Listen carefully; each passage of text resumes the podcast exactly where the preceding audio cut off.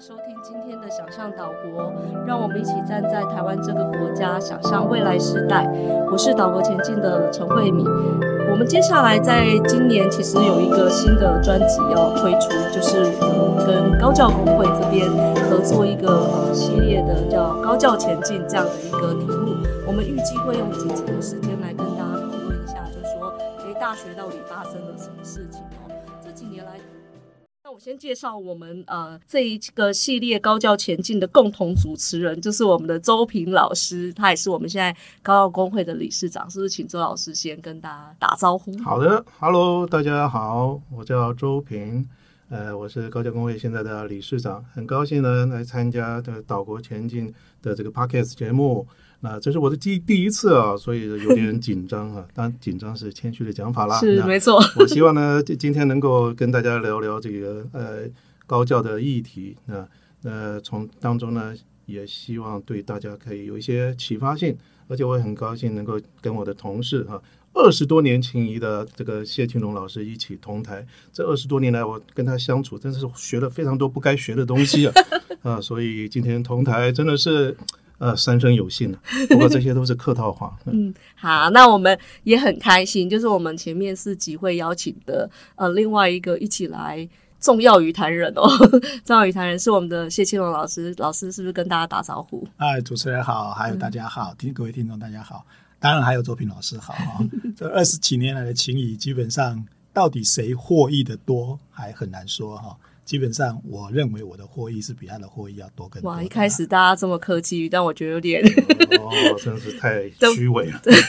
接下来可能就会慢慢的见真章哈。好，那我们其实从一开始想要先谈一个问题，可能请周老师这边也许可以先跟我们分享，其实就是大学到底是什么啊？就是大学其实不是一个呃，就是说它其实是从可能是一个从古典到当代都一直在有有的一种呃社社会的一个机制。或者说，呃，一个，嗯，当时设立，就是说我们会觉得说，在大学，呃，为什么人都要进大学？是要去学技术吗？还是要去学想事情的方法？还是学认识一些平常不会认识到的朋友？就就到底他大学到底是什么？然后，嗯，我们讲说，现在当然也会有很多各种新的名词，很炫的名词出现。可是它到底是扩大了大学的含义，还是窄化了它的可能性？我们是不是先先请周老师这边来跟我们讨论看看？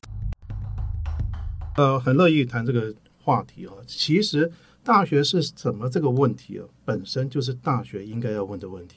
它有一点就好像是自我指涉，因为在大学当中，照理说我们就是要在时间空间上容许有人在一定的呃时间空间的自由度上面来谈大问。那那个能够谈 big question 的地方呢，呃，就是大学嘛。啊，但当然我们之所以把这个主题叫做高教前进啊，advance。或者是 progress，呃，往前进，绝对不是单线的这种，就是线性的前进。嗯、我们有时候为了前进，必须要往后退啊，是前进才会有力量啊。这个在物理学上也是这样谈的嘛。所以呢，我我们今天谈大学是什么时候，也必然的也要回顾一下历史的脉络了。比如说，最早最早大学到底是是什么样态啊？其实所谓的有具有老师跟学生，或者在早期老师是叫做 master 啊，嗯，student。聚合在一起追求真理、探探索知识的哈，这种形态，甚至于学习到一段时间之后，这个机构呢，甚至会发一个证明，呃，说你合格了，或者甚至于叫做毕业了啊，这样子的机构出现啊，最早最早是在如果在西方的话，就可能是在十二世纪吧，就是呃一零多少年，在意大利的 Bologna 啊，或者是 Surtles，或者是法国的巴黎大学、英国的牛津、剑桥。呃，德国的科隆啊，等等，这些都是叫做我们可以称之为中古大学。嗯、那时候，呃，大学呢，用用拉丁文来讲的话，叫做 universitas、嗯、啊。universitas 另外有一个称称呼哈，是强调人跟人的聚集的，叫做 studium general。嗯、啊，后来这两个字是合并起来了，就是我们今天的所谓的英文的 university 啊，大学啊。当然，呃，在中文世界，当然大学有它的那个系谱。啊，就讨论这个，比如说早期有人有人称之为成均，更早有人用详序的详这个字啊，或者是太学啊，这些其实都跟现代大学的想象不太一样啊。那当然，传统的华人文化里面也有一些书院啊、呃，什么的白鹿洞书院、玉露书院啊、哦。那所以世界各地其实都有啊、呃、所谓的中古的大学的想象啊，而那样子的大学呢，大部分呢都在追求比较倾向于是以德性为主的，嗯啊，比如说像四书里面不是也有大学吗？啊，大学之道在明明德，在亲民，在止于至善。啊，所以终极目标是好像是至善，嗯。啊，所以在大学要学什么？觉得就是德性上面的那个越来越好。嗯嗯嗯，各善啊，嗯。那在那个呃希腊时期也也有很多的学员啊，像那个柏拉图学院啊等等，嗯。他们其实也会谈非常多不同领域的讨论啊，有的是谈真，有人谈善，有的谈美，但是对于成为一个有德性的人这件事情，在大在这个中古大学其实是非常重要的啊，甚至于老师哈、啊、master 跟学生所组成的这个团体啊，呃，有时候叫做 college 啊，college 其实就是一个有机体。啊，或者呢，甚至于叫做行会，嗯。啊，那这个行会里面呢，这些人呃，他们会学的东西呢，跟今天的学科分科不一样啊。比如说，他们会有所谓的三学四艺，也有人称之为七艺啊。如果我能记得的话啊，金龙老师如果 如果可以补充的话，那当然也很好。呃，比如说像数学、几何、逻辑啊，呃，天文、那个音乐、修辞、文法啊，算术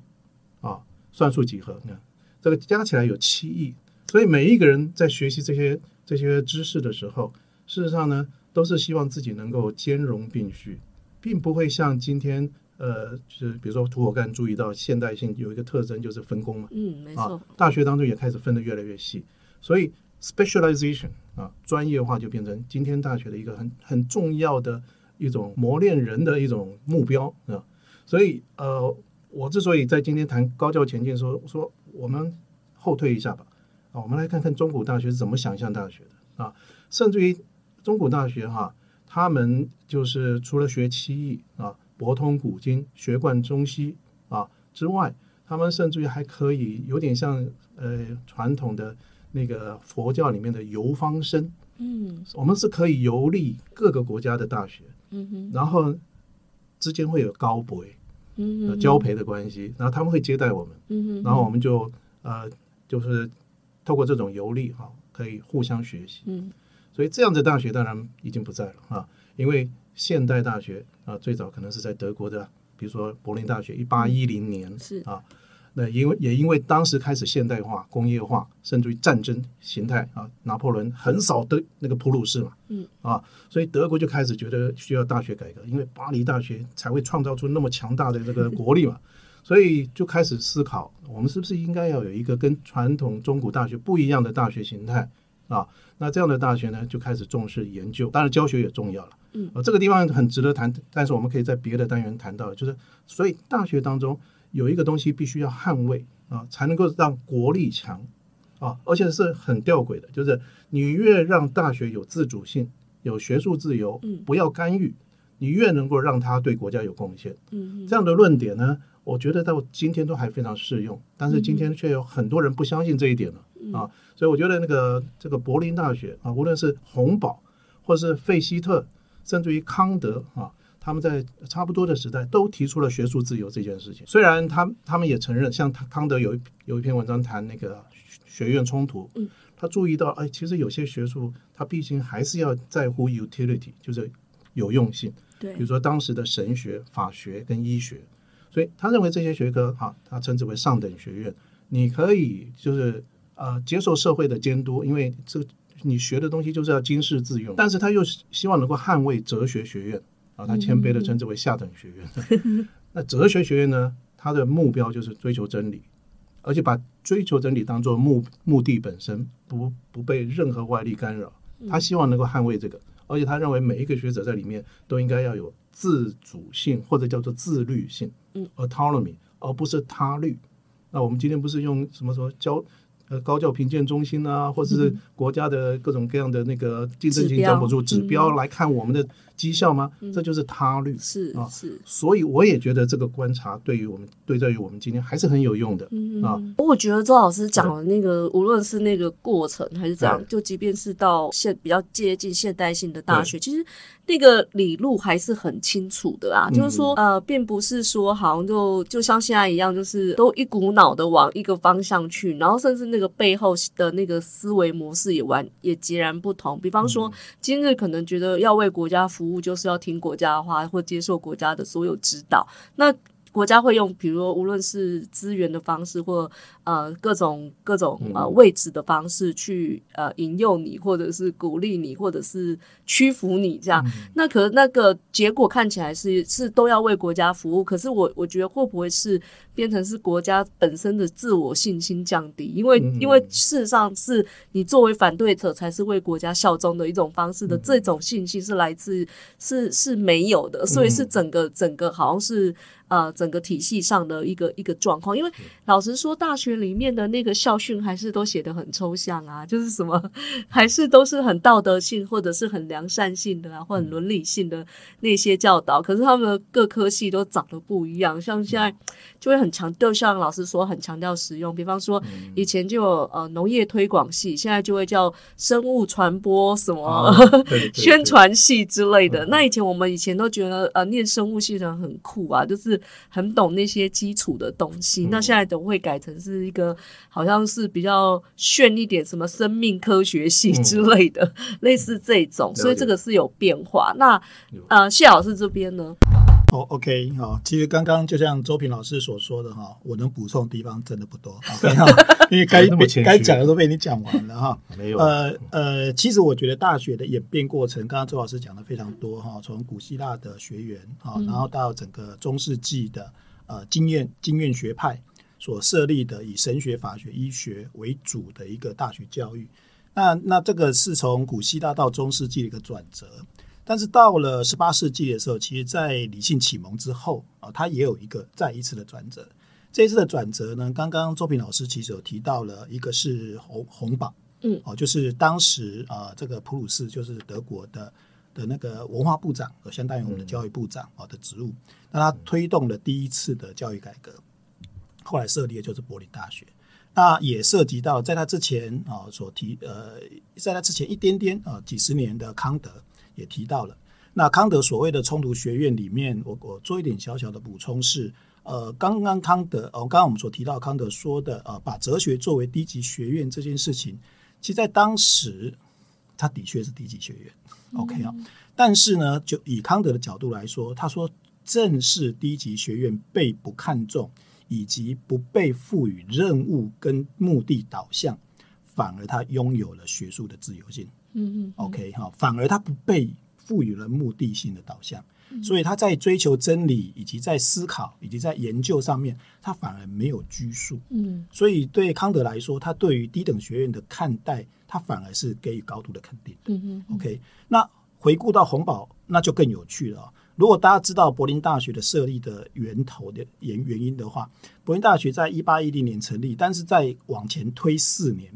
一八零六年刚好是普法战争啊，普鲁士战败。嗯，当时的普鲁士举国哀悼震撼。OK 哦，说我们一定要富国强兵，一定要战胜法国，怎么会输呢？对不对？那当时都是强调说，我一定要富国强兵，一定要什么振兴经济，一定要什么整顿军军队。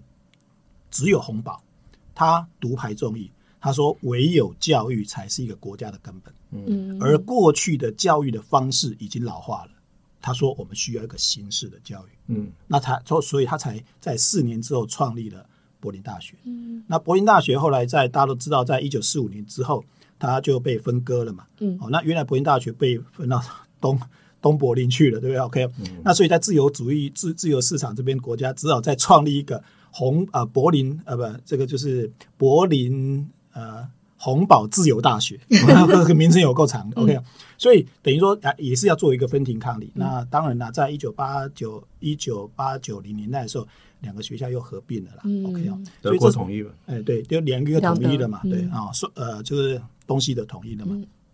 所以这是一个很有趣的一个大学的脉络的一个变化。嗯，那那这这两个这两个这两件事情的这两个事件的发展，后来引申的就是我们在英国哦，英国的红衣主教这个 Neumann 他在大学的理念那一本书所提到的，因为当时已经进入到这个理性启蒙的算是中后期的阶段了哈，那他也也意识到了专业知识的崛起，那专业知识的崛起会让我们开始着重于分工，着重于职业，着重于专业知识。可是原来的那种博雅的啊，liberal art 的这种、嗯、呃 liberal education 的这种自由教育或者博雅教育部分，他强调的是这个部分是不能偏废的，所以他就他强烈的主张，过去的大学的那一种原来的不分科，但是有一点点有一点点混杂，或是做一个绅士教育的那种模式，也许面对未来专业分工的方式已经有所不足了。嗯，所以他。开始提倡的是干脆把职业教育跟所谓的自由教育，就是所谓的博雅教育来做一点区隔。嗯，那这个也奠定了我们后来所知道的，比如说继职教育跟大学教育的区分。OK，或者甚至于通识教育，对，或者通识教育。所以青龙老师所谈到的这个 Newman 啊，就是我们翻成中文是纽曼嘛。对，但是不是保罗纽曼哦，是 John Newman。现在听的人可能不知道保罗纽曼是谁。好，马上透露我的年龄了。好。这个 John Newman 他是一个红衣大主教嘛，他甚至于曾经在牛津，呃，就是鼓吹了一种牛津运动、书册运动，嗯，所以他非常，其实他非常重视神学了。那他写了一本书，就是大学的理念啊，《The Idea of a University》在这个《The Idea of a University》里面，呃，我们今天讨论比较多的是刚刚青龙老师有提到的啊，就是他认为大学教育其实就是培养一个 gentleman，一个绅士啊。像在乡村当中的大学，培养出一个非常呃有教养的绅士啊，这是他的认为的大学的目标。事实上，那本书里面还有谈了很多大学不可以没有神学，呃，只不过我们现在很少人会提他这一点。那那有一个很重要一点啊，就是呃，其实呃很多人想要把他跟洪堡的对大学的主张做对立。事实上是没必要的，因为他们其实有很多是重叠的。其中有一点就是，他认为追求知识本身就应该当做目的，嗯，就可以是一个合合合法的目的。对对对，嗯、就我我我读大学干什么？我就是我的目的就是追求知识，而且这个知识呢会产生心灵上面 mental training，心灵上的锻炼精进。那他觉得这样就够了啊，而不是市场，而不是权力。呃，而不是任何其他的什么呃呃名誉，就是知识本身。我觉得这一点其实是跟那个呃柏林的大学想象是，嗯，其实是相同的。我觉得是很有趣，就是因为、嗯、因为呃该怎么说，就是说等于那个大学其实不是自外于这个社会之外的。嗯，那它虽然它的独立性是的维持是为了，嗯、正是为了让他在社会之中。嗯，对。然后如果他正是就是他不是把这些。呃，就是我们讲的呃，liberal 的一些呃想法是当成是一个好像是一个单独的学问在在追求而已，而它就是一个养成，嗯、就是一个一个这个整个养成的过程。嗯、可是这里就会涉及一个问题，就是我们我也很想问说，大学里面又不是只有研究者、老师，其实还有学生，嗯、然后可能。现在可能有更多更多会被强调是经营者，无论经营者是国家或者是私人企业。那但是这个所谓我们一直想象里希望能够有的那个有机社群是如何能够可能？而这里面其实刚刚各位都不断，两位都有一特别特别去谈到说。其实那个所谓的学术自由是里面的关键字，就是你的学术自由，包括说你你看你你如何去审核，或你去品品味，或者是你去评价。那这个手如果越不伸进去的话，这个这个它养长出来的可能性就越强，因为它这个自主运作的几率比较高。那这个其实不是一，我觉得不是一个空，不是说不是一个宏大的理想，而是它本来的初衷，或者是它本来一开始的一个。一个长成就是从这里出发，就所以不知道说，嗯，像周老师怎么去考虑说，我们一直希望大学是一个具有公共性的呃 community 也好，然后每个行动者或每个参与者在里面能够有一种互相有机的互动或结合，或者是不予理会的方式，也是一种很有机的方式。对，跟学术自由这件事，就是说这是两个我我其实很很想知道的问题，不知道老师有什么想？好，很好。这个我们刚刚讲高教前进必须先后退嘛，对，对啊，就是回顾回来。我再回顾一个东西，呃，事实上早期中古的大学哈，甚至于管理者有一些是学生哦。啊，意思就是说，有一群学生很想要学习，他们就凑钱，嗯，然后去寻找老师，所以他们是老板，嗯嗯嗯，老师是被受雇者，嗯，那所以这是一种方式，啊，那当然也有一些是学者，呃，他们对于学术非常的爱好，他们组合起来一个行会，然后去找学生或者招生，啊，就是有一点点收入，但他们在乎的不是金钱，而是探讨知识，啊，所以其实过去的大学没有像今天。那么复杂的行政单位哦，我、以前不是有所谓的那个一个校长下面有三个三个处，对不对？现在更多处了，对不对？对对对。呃，现在只有一个处，现在没有人想的，就是镇江乡处。啊，我们有什么总务处、教务处，还有什么？甚至于我以前当过国际处的处。啊、呃，我另外一个要提的啊，就是刚刚有提到 liberal education，呃，就是纽曼非常重视博雅教育、嗯、这个字本身呢，它也涵盖的。自由，那个洪堡或者是费希特，他们认为柏林大学的大学生应该为了要获得学习自由啊，一方面老师要有讲学自由，或是 teaching 啊 freedom to teach，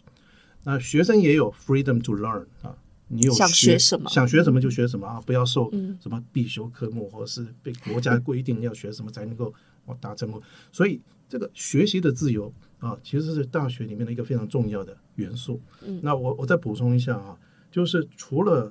要维持学习自由的环境之外，大学当中每一个自由人都应该要享受孤独。嗯，solitude 啊。虽然我们知道，刚刚也讲到说，有的时候我们要跟别人沟通、合作，甚至于团结。嗯，啊，呃，某某种程度要抗争。嗯，但是大学里面要有很大的部分。很长的时间，你应该要学习独处，对啊，solitude 是非常重要。另外一个呢，就牵涉到什么呢？其实教育是一个过程，所以呢，它有一个字，德文叫做 “building”，啊，也就是养成，嗯，或者叫做教养，嗯，或修养都可以，或是也也有人翻成这这就是文化，人文化育。所以这三个东西其实就是你要让一个学生有有一个呃，就是在大学当中能够让他启蒙。很重要的元素，嗯，那而至于大学生在大学当中所学的啊，其实，在启蒙，刚刚提到启蒙哈、啊，有一个东西出来，就跟过去的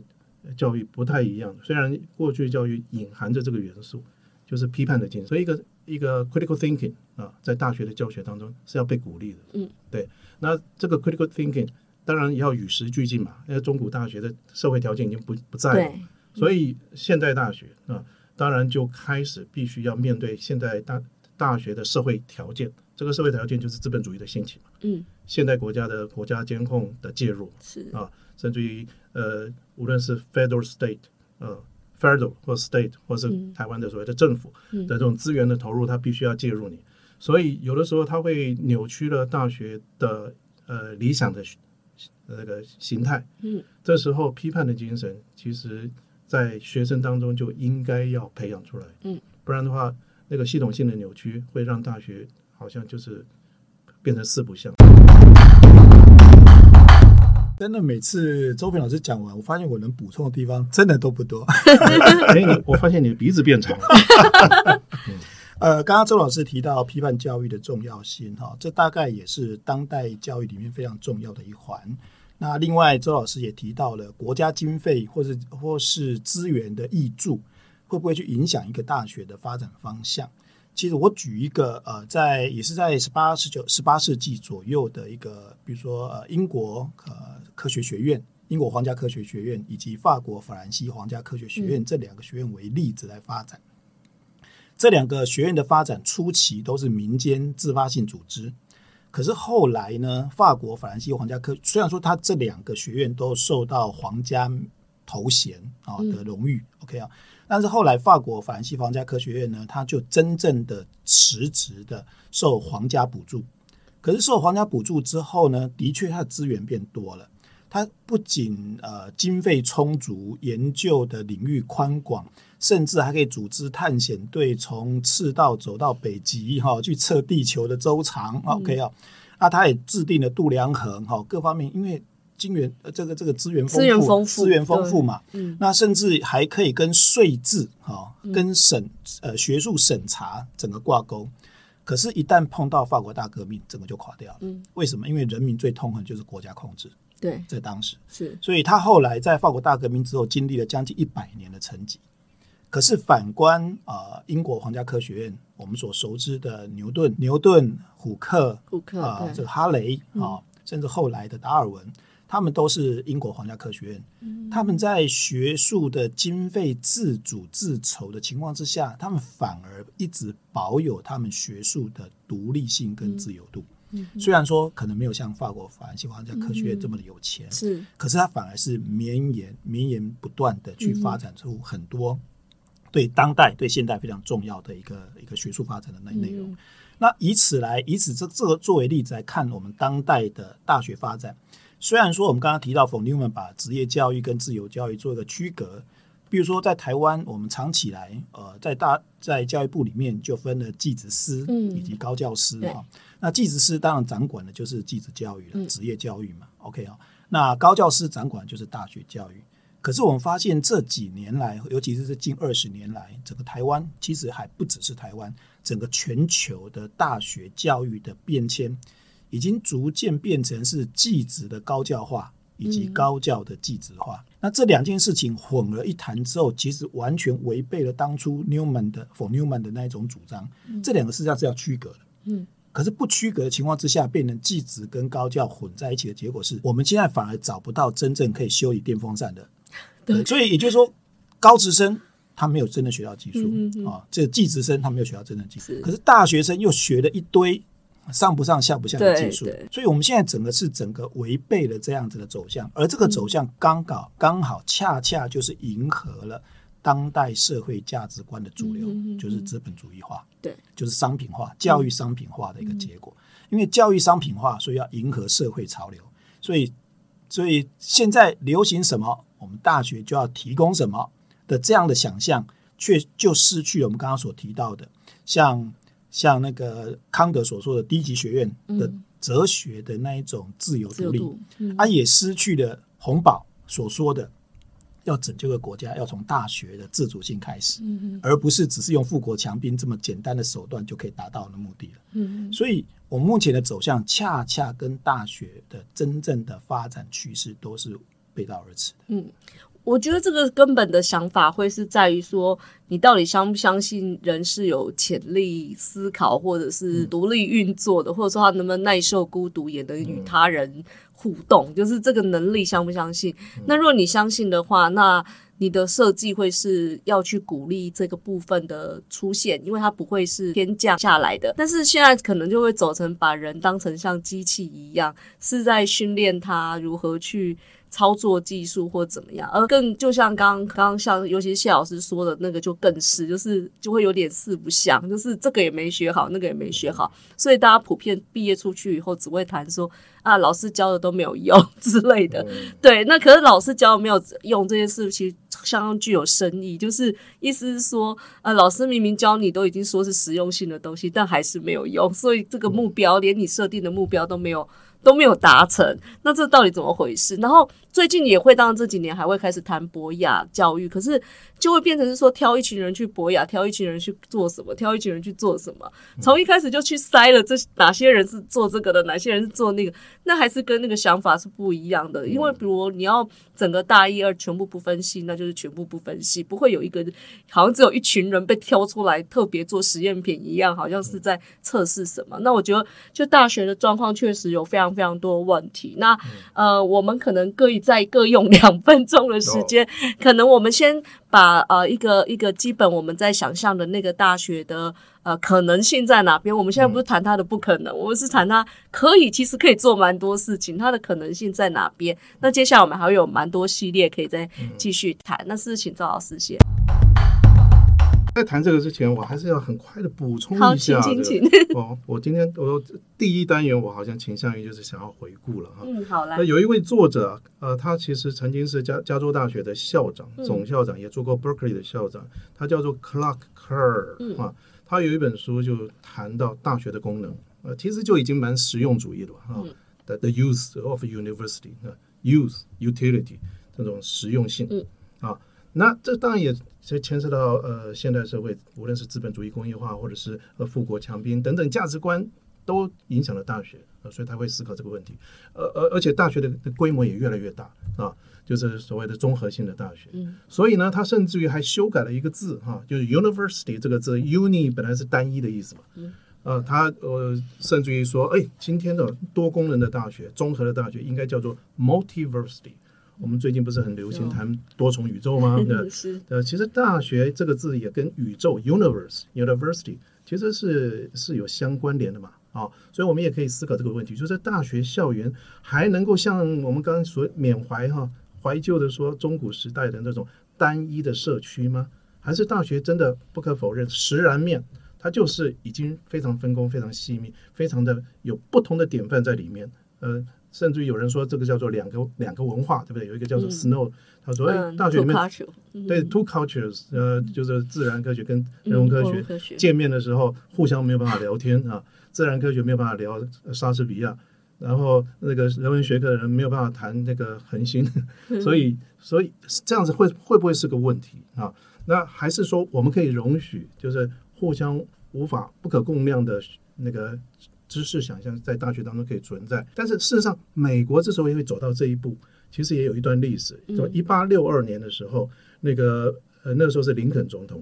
他就制定了一个法案叫 Morrill Law 啊，那个呃或者叫 Morrill Act。这个法案呢，就鼓励各州政府捐地给大学，但是有个条件，你必须要成立有用的学科，所以农学院啊，工学院。就大量的出现，嗯、甚至有所谓的农经大学，或者是呃呃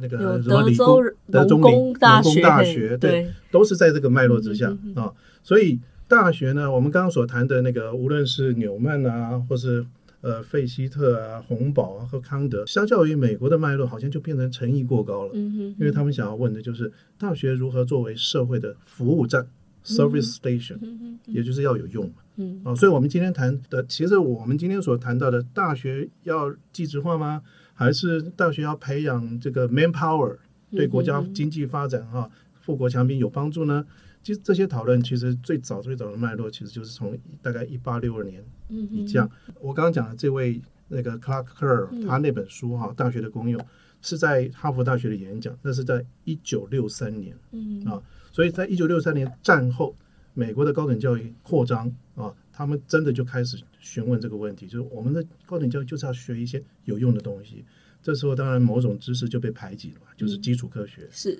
人文学科、嗯、啊，其实很早就开始被排挤了，嗯、不是今天了。嗯对，希望说我们用两分钟时间来谈未来的展望了哈。嗯其实对我来说，其实教育的功能及目的性，它本来就不该被设定。嗯，因为如果说教育是有目的性的，而且是可以被设定的，那么是不是每一个时代的执政者或者握有权力的人，他就可以去制定这个教育的目的？然后呢，就会变成唐太宗所说的“天下士子都入我构中”的那一种掌控力？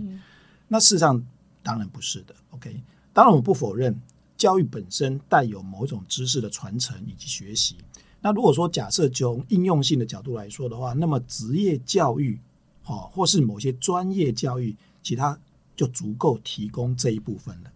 但是大学教育里面最可贵的一部分是它有个核心，这个核心就是它的自由跟独立性。嗯，因为那个是对未来所有不曾被想象的东西是可以保留它可以再开创的空间的。嗯。不然的话，我们就会代代相传某些固有的知识而不再发展。所以这两个部分的功能是必须要把它切割跟区分清楚的。不然的话，我们就把它混杂一谈。混杂一谈的话，那我们总是会出现的啊，谈继职教育的人被高教教育的人看不起，说你们学那种等而下之有用的知识。可是，可是反过来，继职教育的人又看不起高等教育的人，说你们学那个什么没用的知识。嗯嗯。所以基本上只要是只需要把他们两个的教育的本质跟理念做一点区隔，基本上我都我就觉得说，反而就可以去达到双赢或者互通的一个方式。嗯、勉强来说，最终教育的目的是什么？我认为教育本来就不该有目的。嗯哼，因为它任何的目的设定都会带有人为的设定进去。是，那如果勉强要说教育有一个目的的话，那么这个目的必须要回到受教育者本身。嗯，因为唯有受教育本身的目的才是他这个人唯一的目的，不然的话，永远我们都会变成是一个外加的目的在一个人身上。其实我觉得第一集能够把这个。呃，大学是什么？想这个蓝图先勾勒出来，的那个背景其实是就花他的演演进的过程，他的呃想法，这个是重要的。而且我我们就其实就会接下来就会谈说，哎，其实不是哦，就是他不是一个好像是怀古思忧的一个想法而已，而是他就是一个也正在朝向面对现在，也在朝向未来的一个做法。所以，我们下一啊、呃、集里面就要来。看看说两位老师能够怀着这样的想法，可是到底做了些什么？就是我们有什么策略可以做？那我们。